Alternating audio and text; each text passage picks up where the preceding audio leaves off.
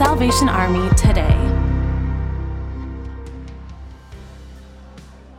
On Sunday, February 12th, the Salvation Army of Jackson, Mississippi held its 26th annual Soup Bowl event. Delicious soups were donated by local restaurants, and local celebrities stepped in to serve samples. There was also a silent auction and souvenir bowls that highlighted the Salvation Army theme of soup, soap, and salvation. All proceeds from the ticket sales and silent auction went towards supporting the feeding programs in the Jackson metro area.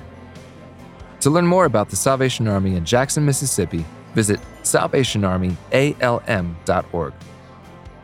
And for more stories like these, visit salvationarmyradio.org.